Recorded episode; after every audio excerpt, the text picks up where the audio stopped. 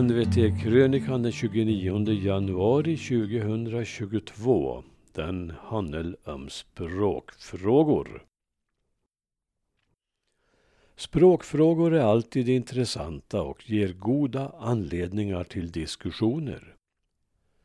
Som gammal skollärare, som ju ska veta allt, och som tidningsskribent får jag ofta frågor och funderingar från läsare som vill ventilera vissa uttryck. En anledning till irritation är mängden av engelska ord och uttryck som brett ut sig. Inte minst i idrottsspråket. Jag har också hört företagsledare som föreslagit engelska som första språk i svenska företag. I datavärlden kommer ju naturligt de flesta nya uttrycken från den engelskspråkiga sfären men mindre naturlig är importen av den onödiga apostrofen före genitiv s, speciellt i firmanamn. Att förmågan att läsa och skriva på svenska språket betydligt har försämrats bekräftas av en del högskolelärare som rent av har haft svårt att läsa och tyda innehållet i somliga studenters uppsatser. Så stora är bristerna i svenska språket på denna höga nivå.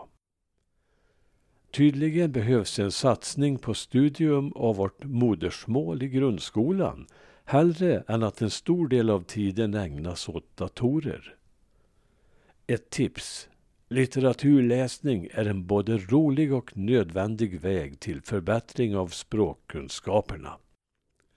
Det gäller såväl i skolor som i hemmiljö. I många sammanhang räcker det inte med förkortningar och emojis på mobilen. Goda kunskaper i läsning och skrivning är en förutsättning för vidare studier. Jag vet vilken risk jag tar som skribent när jag sticker ut hakan. Jag får vara noggrann med hur jag själv uttrycker mig, beredd på kritisk granskning. Mina egna tillkortakommanden håller jag inte fram. Det kommer nog andra att göra. Det som mest irriterar oss till åren komna är att skillnaden har suddats ut mellan orden var och vart. Det har gått så långt att det nog inte är värt besväret att försöka ändra på detta. Jag försökte i många år som lärare, men det var som att slåss mot vind. Påverkan utifrån var starkare än man vill tro. Journalister i press och etermedia, till och med lärare, tycks ha tappat skillnaden mellan riktning och befintlighet. I min ungdom hörde jag mest folk från södra Värmland använda vart istället för var. Här uppe i norr sa vi visserligen hör och hört, men orden hamnade rätt. Snart finns det svenska ordet var endast i infekterade sår och runt kuddar eller i preteritumformen av vara. Skillnaden mellan subjektsformen de och objektsformen dem borde vara uppenbar för alla som någon gång har läst en bok. Men även i detta fall sker sammanblandning. Då och då läser man att dem har gjort si eller så. Jag har sett exempel från rikspressen där journalister blottat sin oförmåga att skilja på formerna. Jag har läst ett inlägg av en riksdagsledamot som missat skillnaden. Här får man anta att det är talspråkets dom som spökar eftersom det används både som subjekt och objekt. Motsatta förhållandet där de tränger ut dem är då objektsformen följs av kommatecken följt av som. Detta var journalisten Lennart Cedrups käpphäst.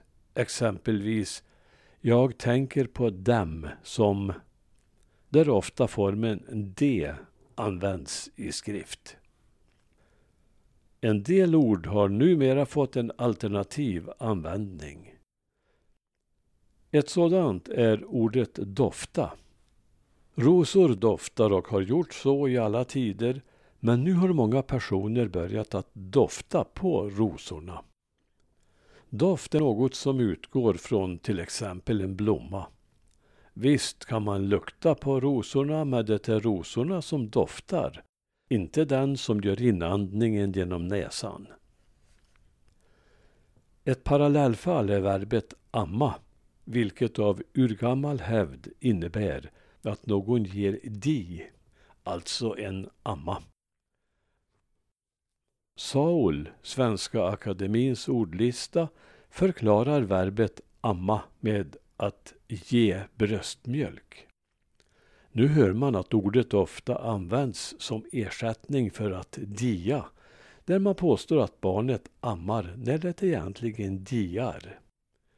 Detta är en biologisk omöjlighet. Vissa ord är som gjorda för att felsägas på grund av likheten med ett annat ord. Ett sådant är ordet bredd, vilket betyder övre kantlinje. Om ett kärl är fyllt till bredden kan man ligga illa till om man fortsätter att hälla i. Den risken tar inte alla som numera har ändrat uttrycket till fyllt till bredden vilket dock kan vara lite svårt att begripa. Om man tar i allt vad tygen håller tar man i så att tyget i kläderna kan gå sönder, möjligen verktygen. Ändrar man detta till tygeln, vilket man kan få höra, bör man vara ryttare för att få logik i uttrycket. När det gäller kidnapparspråk kan man säga att frisläppande kan ske om kidnapparna får en lösesumma, en summa som löser den fångade. Nu talas det allt oftare om lösensumma och båda varianterna är tydligen nu godkända i Saul. Ta det säkra för det osäkra innebär att man räknar det säkra som om det vore osäkert för att gardera sig. Nu har ordet för hos väldigt många bytts ut mot före, vilket kanske gör meningen mer lättbegriplig, att man väljer det säkra före det osäkra. Viss betydelseskillnad blir det ändå om man ska ta både det säkra och det osäkra. En googling visar att det första, enligt mig rätta, alternativet finns i 1 450 000 exempel medan det andra finns i 806 000 exempel. Ett ord som tycks ha försvunnit ur vårt svenska språk är centrum. Nu säger alla, inklusive Carl Bildt och flertalet nyhetsuppläsare, epicentrum. Det och det har hänt i stadens epicentrum är nu det normala. Men visst finns det en skillnad. Jag återvänder till mitt rättesnöre Saul. Mitt, medelpunkt, mittparti, stadskärna, säger Saul om centrum, medan epicentrum är en plats på jordytan rakt över jordbävningshärd, ytcentrum. Varför ska man då krångla till det och försöka etablera ett längre och krångligare ord som redan har en annan betydelse? Ordet hårdra finner vi i Saul, däremot inte hårddra. När det gäller ordens uttal är jag möjligen diskvalificerad i egenskap av dialekttalare med ljud som ö och ö och värmländska ä-ljud i mitt talspråk. Men reta sig kan man ju alltid på ett och annat. Möjligen är det min dåliga hörsel som spelar med ett spratt, men jag tycker att en del av våra tv-meteorologer säger i morgon vitti istället för bitti. Men där kan jag ha fel. Fel har jag i alla fall inte i att ordet egentligen numera alltid tycks uttalas egentligen. Varför? Vad säger radions och tvns språkvårdare? Ett annat ord som börjar byta karaktär är ordet personer som man ofta hör som personer, alltså med tje-ljud. Sensmoral av detta är A. Säg fel tillräckligt ofta så blir det godkänt till slut. B. En gång skollärare, alltid skollärare.